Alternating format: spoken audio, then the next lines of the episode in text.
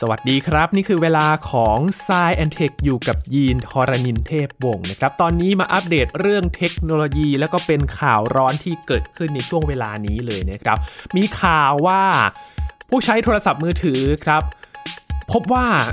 เงินนั้นมันหายไปครับ เงินในบัญชีถูกดูดไป แล้วเขาก็คิดว่าน่าจะเป็นมาจากสายชาร์จโทรศัพท์เนี่ยแหละครับ ไปเสียบสายชาร์จ แล้วก็โดนดูดเงินไปหรือเปล่า เอ๊ะสายชาร์จเนี่ยมันสามารถดูดเงินเราได้จริงหรือไม่ สายชาร์จตัวนี้มันทำงานกันยังไงนะครับ วันนี้มาหาคำตอบกันครับ กับพี่หลามจิโกไอทีใน s ซแอนเทคตอนนี้ครับ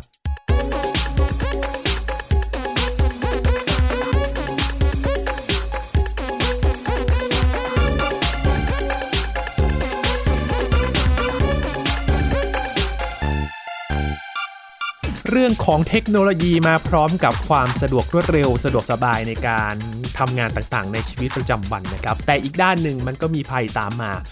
มีกลุ่มคนที่เขาใช้เทคโนโลยีเนี่ยแหละครับ มาในการเป็นมิจฉาชีพ หลอกเอาทรัพย์สินของเราทางออนไลน์ ก็สามารถทำได้เช่นเดียวกัน มีข่าวหนึ่งครับที่เกิดขึ้นในช่วงสัปดาห์ กลางเดือนมกราคมที่ผ่านมานี่เองนะครับ ที่มีบุคคลคนหนึ่งครับเขาบอกว่า เงินเขาหายนะครับ เพราะว่าไปเสียบสายชาร์จโทรศัพท์ที่มันเป็นสายชาร์จปลอม แล้วมันอาจจะถูกควบคุมโดยแฮกเกอร์ แล้วก็ดูดเงินไปผ่านสายชาร์จตัวนี้ ก็เลยเกิดคำถามว่าไอ้สายชาร์จนี้เนี่ยมันสามารถดูดเงินได้จริงหรือเปล่า หลายๆ คนกลัวกันครับว่า ถ้าจะไปซื้อสายชาร์จ หรือว่าไปเสียบสายชาร์จที่อื่นเนี่ยจะต้องระมัดระวังมากขึ้นหรือไม่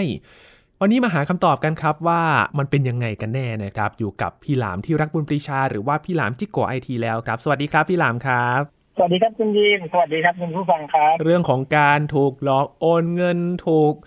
หายไปทางโทรศัพท์มือถือนี่ มีรูปแบบที่ใหม่ๆ มากขึ้นเรื่อยๆนะครับ เรื่องนี้ก็เป็นเรื่องที่ประหลาดใจเหมือนกันว่าเอ๊ะสายชาร์จของเรามันจะถูกดูดเงินด้วยสายเหล่านี้หรือเปล่านะครับพี่หลาม หลายคนก็อาจจะสงสัยใช่ไหมครับคุณ ครั ยี บ นว่าสาย USB เนี่ยนะ มันจะทำอะไรเราได้ อืม ใช่ไหมครับ ครับ อันดับแรกเราเราทำความเข้าใจเรื่องเทคโนโลยีก่อน ทุกวันนี้นะครับ เราสามารถทำแผงวงจรที่มันมีขนาดเล็กมากๆ ในนั้นอาจจะมีชิปประมวลผล แล้วก็มีสตอเรจมีแรมมีเมมโมรีอะไรที่สามารถทำงานได้เหมือนเครื่องคอมพิวเตอร์ ขนาดจิ๋วเครื่องหนึ่ง โดยที่แผงวงจรนั้นอะสามารถเข้าไปซ่อนตัวอยู่ในขั้วต่อของสายหรือหัวสายอะครับ ครับ สาย USB เนี่ยมันเสียบโดยตรงกับอุปกรณ์อย่างคอมพิวเตอร์ เสียบโดยตรงกับโทรศัพท์มือถือ พอเราสามารถทำแผงวงจรเล็ก ๆ เข้าไปใส่ในสาย USB ได้เนี่ยข้างในนั้นเนี่ยเราก็ใส่ซอฟต์แวร์หรือว่าใส่ระบบการทำงาน คือเหมือนมันเป็นเหมือนเครื่องคอมเล็ก ๆ ได้เลยนะ อืม อ่ามันทำได้ถึงขนาดนั้นเลยครับ ทุกวันนี้เราโอ้วิวัฒนาการเรื่องชิปประมวลผลเรื่องขนาดเล็กเนี่ย เราลงกันไปในระดับสามนาโนเมตรแล้วใช่ไหม ค ฮะ รับ อย่างเมนบอร์ดบนโทรศัพท์มือถือเนี่ย ทุกวันนี้ก็มีขนาดเท่านิ้วโป้งเลยนะฮะ โห กว้างกว่านิ้วโป้งเรานิดเดียวเอง อืม นั่นก็คือมีทุกอย่างอยู่ในนั้น CPU แรมลอมมีหน่วยประมวลผลเยอะแยะเต็มไปหมดการ์ดติดการ์ด ครับ มันสามารถทำได้แค่ในขนาดที่เล็กมากๆพอเล็กมากๆ มันก็ไปซ่อนตัวอยู่ตามสาย USB ได้ อืม มันก็เลยเป็นสิ่งหนึ่งที่ทุกคนน่าจะรับรู้ไว้ได้ก่อนว่า เราสามารถทำอะไรหลาย ๆ อย่าง ให้มันมีระบบปฏิบัติการเล็ก ๆ ลงมาในสาย USB ได้ ครับ มันถึงเป็นที่มาของข่าวนี้ไงครับนะฮะ อืม ข่าวนี้ก็อาจจะมีผู้เสียหายบางท่านที่ลุกขึ้นมาแจ้งว่าเนี่ยกำลังสงสัยว่าไปเสียบสาย USB ชาร์จที่ไหนสักแห่งหนึ่งแล้วโดนขโมยข้อมูลโดนหลอกทำอะไรสักอย่างหรือเปล่าใช่ไหมครับถามว่าเทคโนโลยีทำได้ไหมทำได้ แล้วความเป็นจริงเนี่ย เราจะต้องกลัวสาย USB ถึงขนาดที่ว่าเสียบปุ๊บอาจจะโดนขโมยข้อมูลเลยไหมอันเนี้ยต้องทำความเข้าใจกันอีกขั้นหนึ่ง อืม อันดับแรกเราเข้าใจแล้วนะครับ ว่ามันสามารถใส่แผงวงจรเล็กๆ ลงไปได้ ครับ แต่อันดับสองเราต้องเข้าใจก่อนว่า ทั้งโทรศัพท์มือถือ ทั้งเครื่องคอมพิวเตอร์ ระบบปฏิบัติการคอมพิวเตอร์ เขาก็มีการพัฒนาเรื่องของระบบความปลอดภัยมาตลอดเวลา อืม เพราะฉะนั้นบางคนอาจจะวิตกกังวลอยู่ว่าสาย USB พวกนี้เสียบเข้าไปปุ๊บเนี่ย มันสามารถวิ่งเข้าไปขโมยข้อมูลในเครื่องเราได้ทันทีเลยหรือไม่ ถ้าเราจินตนาการอย่างเดียวมันไปได้ครับ ครับ แต่ถ้าเรามองในแง่ของความเป็นจริงเนี่ย ทุกวันนี้ระบบรักษาความปลอดภัย มันก็ไม่ได้อยู่กับที่นะครับ มันก็ถูกพัฒนามาเรื่อย ถึงแม้จะมีความสามารถก็จริง แต่ไม่สามารถเสียบปุ๊บวิ่งเข้าไปขโมยของในเครื่องเราออกมาได้ เพราะว่ามันมีระบบรักษาความปลอดภัยขั้นอยู่ ครับ สิ่งที่สายเหล่านี้ทำได้นะครับ มันอาจจะจำลองตัวเองเป็นอุปกรณ์ต่างๆ ผ่านแผงวงจรเล็กๆกันนี่แหละนะฮะอาจจะจำลองตัวเองเป็นคีย์บอร์ดจำลองตัวเองเป็นเมาส์จำลองตัวเองเป็น external solid เล็กๆ พอมันจำลองตัวเองแบบนี้ได้เนี่ย เวลามันเสียบเข้าไปในเครื่องคอมหรือโทรศัพท์มือถือ ถ้ามันอยากจะดึงอะไรออกมาจากเครื่องเรานะครับ มันต้องขออนุญาตเราก่อน อืมแจ้งเตือนมาก่อน อ่าเพราะว่าผู้ผลิตอย่าง Google เองเนี่ยเขาทำ Android นะฮะ ครับ เขาก็จะยอมให้ Android เนี่ย มันดึงข้อมูลเนี่ย มีมีอุปกรณ์ภายนอกมาดึงข้อมูลจากในระบบ Android ได้เนี่ย ก็ต้องผ่านระบบที่เรียกว่า debugging ก่อน ครับ อ่า debugging เนี่ยเผลอๆมือถือบางเครื่องต้องเข้าไปปรับใน setting เอง เพราะว่ามันจะถูกปิดเอาไว้ debugging บางรุ่นบางยี่ห้อสามารถเด้งเป็น pop up ขึ้นมาถาม อืม เพราะฉะนั้นสาย USB เสียบเข้าไปปุ๊บมันขโมยข้อมูลจากเครื่องเราไม่ได้ บางคนก็บอกว่าได้สิงั้นไม่งั้นเขาจะมีข่าวกันอย่างนู้นอย่างนี้ทำไมใช่ไหมฮะ ครับ มันขโมยได้บางอย่างนะครับ ขโมยได้บางอย่าง แต่ไม่ใช่ทั้งหมด คือไม่สามารถวิ่งเข้าไปในลอมวิ่งเข้าไปในส่วนเก็บไฟล์ Manager ของเครื่องเราได้ ครับ แต่พอมันจำลองตัวเองเป็นเมาส์เป็นคีย์บอร์ดมันขโมยบางอย่างกับเราได้ครับคุณยิน มันสามารถขโมยสิ่งที่เราพิมพ์ได้ ในนั้นอาจจะมีคีย์ล็อกเกอร์ เป็นซอฟต์แวร์ตัวเล็กๆ ที่เอาไว้จดจำว่าเราพิมพ์คีย์บอร์ดอะไรลงไปบ้าง อืม แต่ถ้าเป็นบนคอมสามารถขโมยข้อมูลที่เราพิมพ์สดๆ เอาไปเก็บไว้ได้ อืม แต่เป็นบนมือถือ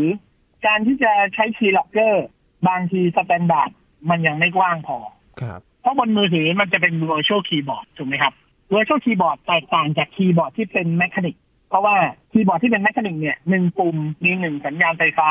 มีเลเยอร์ของการมาของสัญญาณไฟที่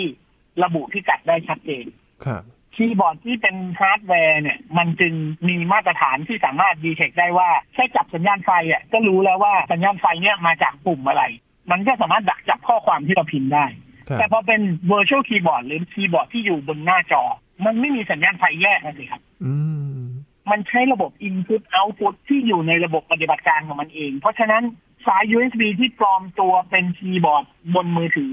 แล้วพยายามจะไปขโมยข้อมูล มันจะไม่ได้อะไรจากเราไปครับ อืม เพราะว่ามาตรฐานของคีย์บอร์ดบนหน้าจอเนี่ย มันไม่สามารถแยกแยะได้ว่าปุ่ม A ของทุกเครื่องจะต้องอยู่ตรงนี้นะ ครับ ใช่ไหมฮะแล้วสัญญาณที่มาก็เป็นสัญญาณรวม ซึ่งมันเป็นภาษาที่เขาคุยกันภายใน OS เอง มันไม่ได้เป็นอุปกรณ์ฮาร์ดแวร์มาตรฐานที่มีมาตรฐานแบบระบุชัดเจนว่า อ่ะไฟมาจากตรงนี้เท่านั้น ครับ เพราะฉะนั้นเรื่องของการขโมยข้อมูลก็ดูเหมือนยิ่งยากขึ้นไปอีก อืม จะดูดข้อมูลจากในลอมเลยก็ต้องขออนุญาตผ่านดีบักกิ้งก่อน ครับ จะดึงข้อมูลจากคีย์บอร์ดจะเป็นคีย์ล็อกเกอร์ขโมยรหัสผ่านจากการพิมพ์บนหน้าจอ สิ่งที่ได้ไปก็อาจจะไม่ครบถ้วนถูกต้องร้อยเปอร์เซ็นอาจจะเกิดความผิดพลาดได้ ครับ ทีนี้คุณยีนกับคุณผู้ฟังสงสัยไหมครับว่า เอ๊ะ แล้วข่าวที่เกิดขึ้น เขาโดนขโมย บางคนนี่โดนโดนโอนเงินเลยใช่ไหมครับ คุณยีนมีเคสอะไรบ้างครับ โดน ยกให้ผมฟัง อยู่ๆเงินก็หายไปจากบัญชีนะครับ มีข่าวร้องเรียนมากั เงิ น น ว่า หายไปจากบัญชีเลย เงินหายไปจากบัญชี บางคนมีแบบมากกว่าหนึ่งบัญชีด้วยนะครับ ต่างธนาคารกันหายไปหมด บางคนหมดเป็นหมื่นเป็นแสน โดยที่เขาก็บอกว่าไม่รู้ตัวว่าไปทำอะไรกับโทรศัพท์มือถือ ก็จะมีเคสหนึ่งที่อ้างว่ามาจากสายชาร์จเนี่ยแหละครับพี่หลาม อ่าแล้วก็มีบางเคสก็บอกว่ามารู้ตัวอีกทีหนึ่งคือ มาเห็นสลิปโอนเงินเนี่ยเพิ่มเข้ามาในในโฟโต้ของเครื่องเราแล้ว ซึ่งวางเครื่องไว้อยู่เฉยๆแต่อยู่ดีๆเครื่องมันโอนเงินเองได้ยังไง อืม ถูกไหม มี ครับ สลิปมาให้เราได้ยังไง คือแน่นอนถ้ามีสลิปก็แสดงว่ามีการโอนเงินจริง ครับ เราก็ต้องมานั่งวิเคราะห์กันต่อครับว่าสาย USB มันสามารถวิ่งมาเปิดแอปโมบายแบงกิ้งของเรา ใส่รหัสผ่านแทนเรา แล้วโอนเงินแทนเราได้ด้วยเหรอ อืม ใช่ไหมครับ ครับ ถ้าพิจารณาตามหลักของการทำงานของระบบนี้นะฮะจะรู้ว่ามันทำอย่างนั้นไม่ได้ อืม มันจะต้องมีขบวนการมากกว่าการแค่เสียบสาย USB ครับ เพราะว่าการที่สาย USB หรือชุดคำสั่งหรือชุดซอฟต์แวร์ในนั้นเนี่ยจะสั่งเปิดแอปอะไรได้เนี่ย มันเหมือนจะต้องมีแอปพลิเคชันอีกตัวหนึ่งที่ไปติดตั้งอยู่ในโทรศัพท์มือถือเครื่องนั้น การจะติดตั้งแอปลงไปบนมือถือก็ต้องดาวน์โหลด อืมครั กา บ รจะดาวน์โหลดอะไรบางอย่าง ก็ต้องขออนุญาตเจ้าของเครื่อง ครับ หรือกดลิงก์เพื่อดาวน์โหลด ซึ่งกระบวนการเนี่ยกระบวนการทั้งหมดเนี่ยจะดักจับรหัสผ่านอยู่ในเครื่องเราแล้วมาดักจับอยู่ระยะหนึ่งแล้วค่อยมาทำโมบายแบงกิ้งแทนเราเนี่ย มันต้องมีรหัสผ่านเราก่อนล่วงหน้าด้วย เขาไม่มีทางที่จะรู้รหัสผ่านก่อนหน้านั้นได้ อืม แสดงว่าต้องมีการติดตั้งซอฟต์แวร์ลงไปมากกว่าหนึ่งตัว โห ติดตั้งแอปพลิเคชันมากกว่าหนึ่งตัว ครับ ตัวหนึ่งดักจับคีย์ข้อมูล หรือบางตัวเป็นรีโมทเลย เป็นซอฟต์แวร์รีโมทแล้วก็ส่งภาพหน้าจอไปอีกที่หนึ่งเลย เพื่อให้คนที่ประสงค์ร้ายเนี่ย สามารถเข้ามาควบคุมสั่งงานหน้าจอแทนเราได้ ครับ ก็ต้องติดตั้งซอฟต์แวร์ประเภทรีโมทเข้าไป อืม ก่อนจะติดตั้งก็ต้องมีการดาวน์โหลด ก็ต้องมีการกดยอมรับหรือกดลิงก์อย่างน้อย ครับ แสดงว่า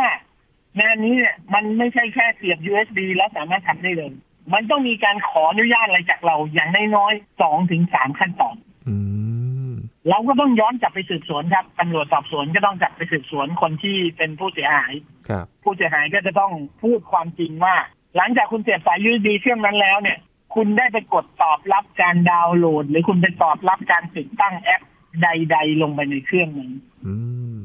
จากที่ผมอ่านข่าวมานะครับ ตอนหลังเขามาเฉลยแล้วนะ เวลาอ่านข่าวเรื่องนี้เนี่ย ช่วงแรก ๆ เนี่ย ผู้เสียหายจะยืนยันเป็นมั่นเป็นเหมาะเลยว่าไม่ได้ทำอะไรกับเครื่องเลย อืม คุณยีนคุ้นๆคำนี้ไหมครับ คุ้นๆนะครับ ไม่ได้ทำอะไรกับเครื่องเลย คุ้นๆนะฮะ เหมือนมือถือพังคอมพั าง ไม่ได้ทำอะไรกับเครื่องเลย มันเหมือนเวลาคนที่ยกเครื่องคอมไปให้ช่างซ่อมอะ ครับ แล้วก็บอกว่าไม่ได้ทำอะไรกับมันเลยอยู่ดีๆ มันก็พัง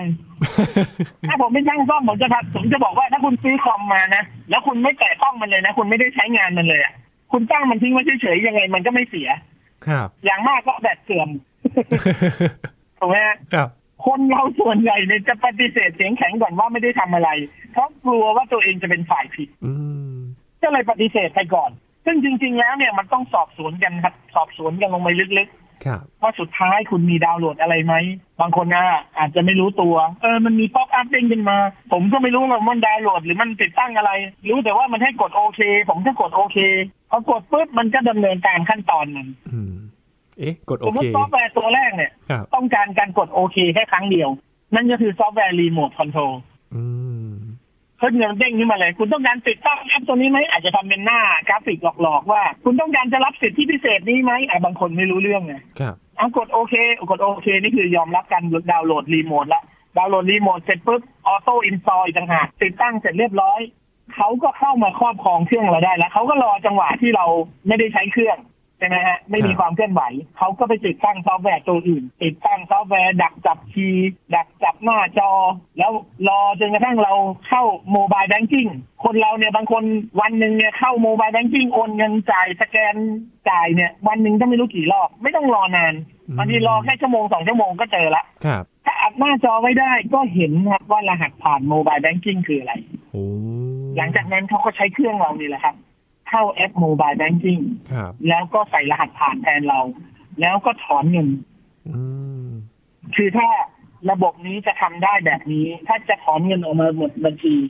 มันต้องใช้กระบวนการแบบนี้ อืม ทีนี้ถามว่าสาย USB เส้นเดียวเนี่ยทำแบบที่ว่ามาทั้งหมดเลยเนี่ย โดยที่เราไม่ต้องไปกดรับเลยเนี่ย หรือทำแบบที่ว่ามาโดยที่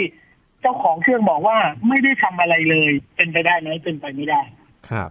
เจ้าของเครื่องต้องทำอะไรสักอย่างหนึ่ง อืม มันถึงเป็นต้นเหตุที่ทำให้เครื่องเป็นอย่างนี้ไปได้ ครับ ฟังมาถึงตรงนี้นะครับ คนที่กังวลใจ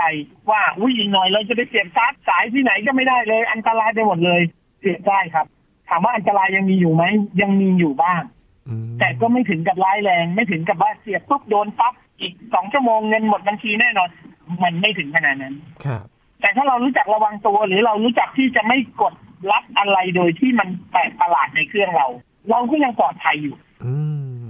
ใช่ไหมฮะ ครับ บางสถานการณ์มันเลือกไม่ได้นะครับใช่ไหมฮะบางทีเราต้องแบตหมดจริง ๆ ต้องเสียบชาร์จด่วนๆติดต่อธุรกิจจะสื่อสารกับใครแบตหมดจริง ๆ ต้องเสียบชาร์จด่วนๆมันก็ต้องทำได้ อืม เพราะระบบความปลอดภัยมันก็มีให้อยู่ ครับ เพียงแต่ว่าเราก็ต้องปลอดภัยด้วย อืม ถ้าสรุปจริงๆอ่ะเรื่องนี้นะ สาย USB ไม่ได้หลอกเรานะ ครับ สาย USB เป็นแค่เครื่องมือหนึ่งที่จะมาหลอกมนุษย์เราอีกทีหนึ่งให้เรากดยอมรับ แล้วหลังจากนั้นขบวนการทั้งหมดถึงจะทำได้ อืม สุดท้ายมันกลับมาเรื่องเดิมคุณยินหลอกคนเนี่ย หลอกง่ายกว่าเทคโนโลยี อืม ถูกไหมครับ ครับ เทคโนโลยีมันมีระบบของมัน มันก็เป็นไปตามมาตรฐานการทำงานของมันปกติ นอกจากว่ามันมีอะไรไปถูกดัดแปลง แบบนี้ก็แสดงว่าการดัดแปลงเนี่ยเกิดจากคนที่ไปทำนั่นเอง ใช่ คือผู้ผลิต OS โทรศัพท์มือถือเนี่ยเขาก็ปรับปรุงและพัฒนามาตลอด ครับ เวลามีปัญหาอะไรขึ้นมาเนี่ย ถ้ายกเว้นว่ามันเป็นปัญหาใหม่จริงๆนะอาจจะมีคนบางคนสามารถคิดชิปตัวหนึ่งที่มันสามารถเข้ามา full operate ในเครื่องเราได้เลยอะไรเงี้ย ถึงตอนนั้นเนี่ยพอมันมีเคสสองเคสขึ้นมา ผู้ผลิตเขาก็จะต้องแก้ไข OS ทันที ครับ มันจะไม่เกิดขึ้นนานเนี่ยไม่เกินเดือนหนึ่งอะก็ต้องมีการแก้ไขละ อืม ทีนี้ไอ้วิธีแบบนี้เนี่ย หรืออย่างพวก call center พวก SMS หลอกลวง ถามว่าทำไมขบวนการเหล่านี้ถึงหลอกคนได้ เป็นปีเป็นชาติผ่านไปสิบปีก็ยังหลอกกันได้อยู่เพราะอะไร เพราะมนุษย์เราเนี่ยมันอัปเดตเฟิร์มแวร์ไม่ได้ครับ ครับ ความรู้ความเข้าใจเนี่ยมันมีจำกัด แต่ละคนมันไม่เท่ากัน ความที่จะรู้เท่าทัน ความที่จะเฉลียวใจป้องกันตัวเองได้เนี่ย แต่ละคนไม่เท่ากัน คนพวกนี้หรือวิธีการเหล่านี้มันถึงยังทำงานได้อยู่ จนถึงทุกวันนี้ ครับ ตอนตอนนี้เราก็จะมอง USB มัน ครับ ไม่ได้อันตรายอย่างที่คิดละ อืม ใช่ไหมฮะ หน้าจิงหน้าขวานแบตหมดจริงๆเนี่ยจะต้องโทรติดต่อกลับบ้าน กั้นใจเสียบสักห้านาที แล้วถ้ามีอะไรเด้งหลังจากนั้นก็อย่าไปกดมัน อืม แค่นี้ก็ปลอดภัยได้นะ ฮะพูดถึงสายชาร์จนะครับพี่หลามคือเมื่อก่อนเนี่ยโทรศัพท์เรา ย้อนอดีตไปสักหน่อยนะครับ เราก็จะมีสายชาร์จ อ่า แค่เสียบไฟเพื่อที่จะชาร์จแบตกับมัน แล้วพอยุคผ่าน อ๋อนี่ ไป เป็นสาย AC ตรงๆเลยใช่ไหมฮะ ใช่ครับ ยุคเปลี่ยนผ่าน อ่า ไปสมาร์ทโฟนก็จะมีสายที่มันเสียบเอาไว้โอนข้อมูล เวลาเราไปลงกับคอมพิวเตอร์ หรือว่าเอาไปโอนถ่ายไฟล์แบบนี้นะครับ ซึ่ง ครับ เดี๋ยวนี้มันก็จะมีแยกมาเป็นหัวปลั๊กกับสายที่เป็น USB เพื่อไปเสียบกับคอม อ่า พัฒนาการมันเกิดจากอะไรครับ แล้วการทำงานจริง ๆ แล้วมันคืออะไรครับพี่หลาม อืม อ่ะ ผมเล่าให้ฟังนะครับ ก่อนที่เราจะมีสาย USB เนี่ย ก่อนหน้านี้เราก็จะมีสายชาร์จกับสาย Data ที่ทำงานแยกกัน ครับ สาย Data สมัยก่อนนะ เครื่องคอมก็จะมีสาย PS2 ที่เอาไว้เสียบเมาส์เสียบคีย์บอร์ด ใช่ไหมฮะขั้วต่อแบบ PS2 ครับ กับสายซีเรียลซึ่งมีสายซีเรียล232 สายซีเรียลหลาย ๆ แบบซีเรียล300 ที่เอาไว้เสียบกับปรินเตอร์ สายเหล่านี้เป็นสายส่งข้อมูลทั้งสิ้น ครับ เมื่อก่อนมันจะแยกกันครับ ระหว่างสายข้อมูลกับสายเคเบิลที่เป็นสายไฟ สาย AC มันจะแยกกัน มันจะไม่อยู่รวมกัน แต่พอเรายุคนึงเราเริ่มมีอ่าระบบปฏิบัติการอย่าง Windows ที่ทันสมัยมากขึ้น อย่างเช่นสมัยปี 1995 เราก็จะมี Windows 95 ใช่ไหมฮะ ครับ หลังจากนั้นเรามี Windows 98 ในปี 1998 มันก็จะมีคำว่า plug and play อื อ่าคุณยินเคยได้ยินไหมฮะ ครับ plug and play ก็คือ ถ้าเรามีอุปกรณ์ต่อพ่วงอะไรเนี่ย เราเอามาเสียบ เสียบปุ๊บ อุปกรณ์เหล่านั้นเนี่ยสามารถเล่นได้เลย สามารถทำงานได้เลย โดยที่ไม่ต้องมีขั้นตอนยุ่งยากซับซ้อนไอ้ตัวนี้แหละครับ plug and play เนี่ยครับ มันทำให้เกิดการพัฒนาเป็นสาย USB ขึ้นมา ครับ USB ย่อมาจาก Universal Serial Bus มันก็คือสาย Serial ชนิดหนึ่ง ซึ่งเป็นสาย Data แต่ถูกออกแบบให้เป็น Universal ก็คือเป็นหัวมาตรฐาน มีรูปทรงเดียวกันหมด อืม แล้วก็เป็นบัสที่สามารถส่งต่อข้อมูล ดึงข้อมูลเข้าออกได้ ครับ ทีนี้เพื่อความให้มันเป็น plug and play มากขึ้น นอกจากสาย USB ตัวนี้จะเป็นสาย Data อย่างเดียว ที่เป็นหัวแบบเดียวกันหมดแล้ว ไม่ต้องมีหัวหลายขนาด เพื่อให้มันเป็น plug and play มันต้องจ่ายไฟได้ด้วย อืม เขาก็ควบรวมสาย AC ที่มันจะเป็นปลั๊กแยกต่างหากเมื่อก่อนเราจะเป็นสายกลมๆนะเป็นหัวหัวเหล็กกลมๆมีรูตรงกลางแล้วก็เสียบเข้าไป ครับ แล้วก็จ่ายไฟ เขาก็รวมทั้งหมดเลยครับมาอยู่ใน USB USB ยุคแรกๆ ก็จะจ่ายไฟได้ประมาณ 6 โวลต์ 1 แอมป์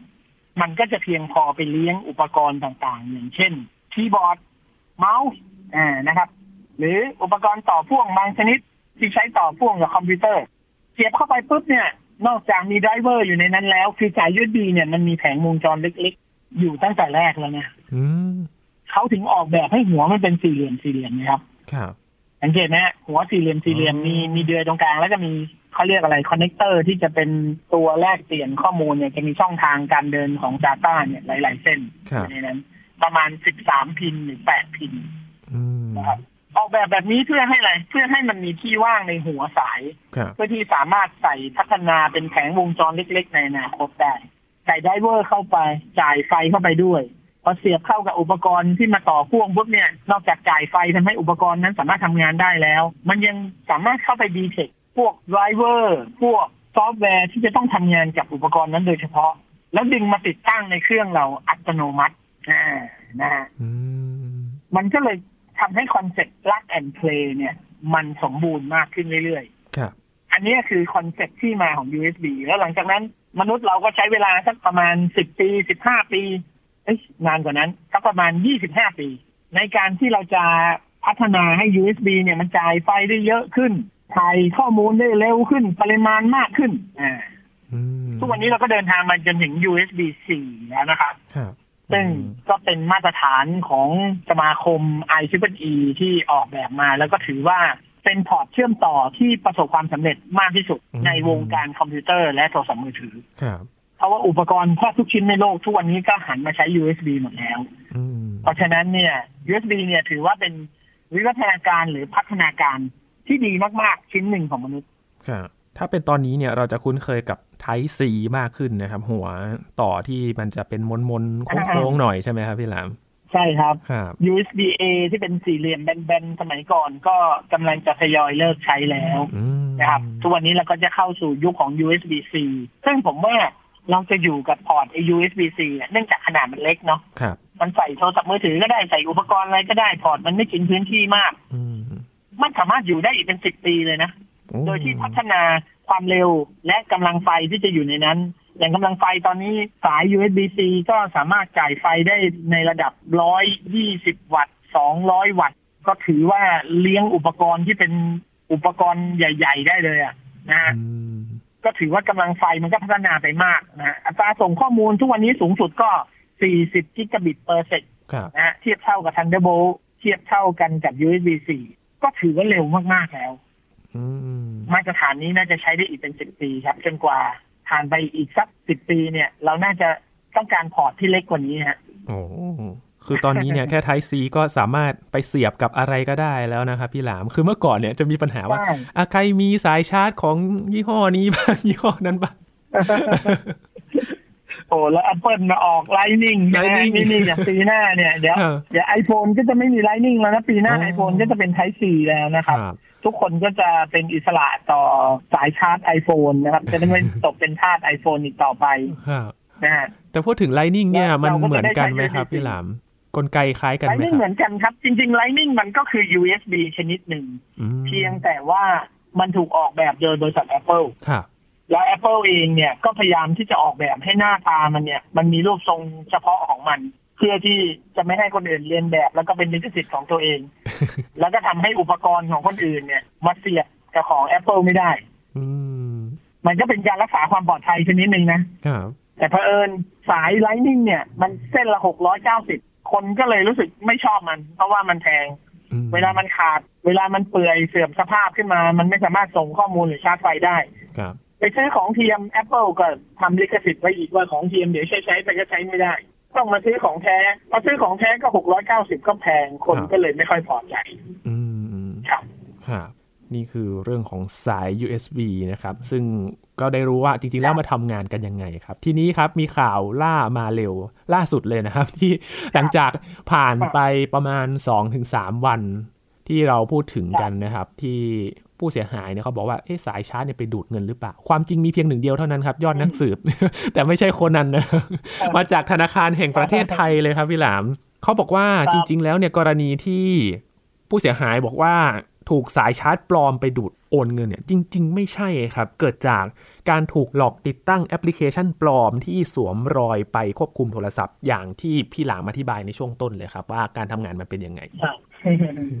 ก็คือคนที่เป็นผู้เสียหายเนี่ยเขายอมรับแล้วใช่ไหมว่าเขาไปเผลอกดติดตั้งอะไร ครับ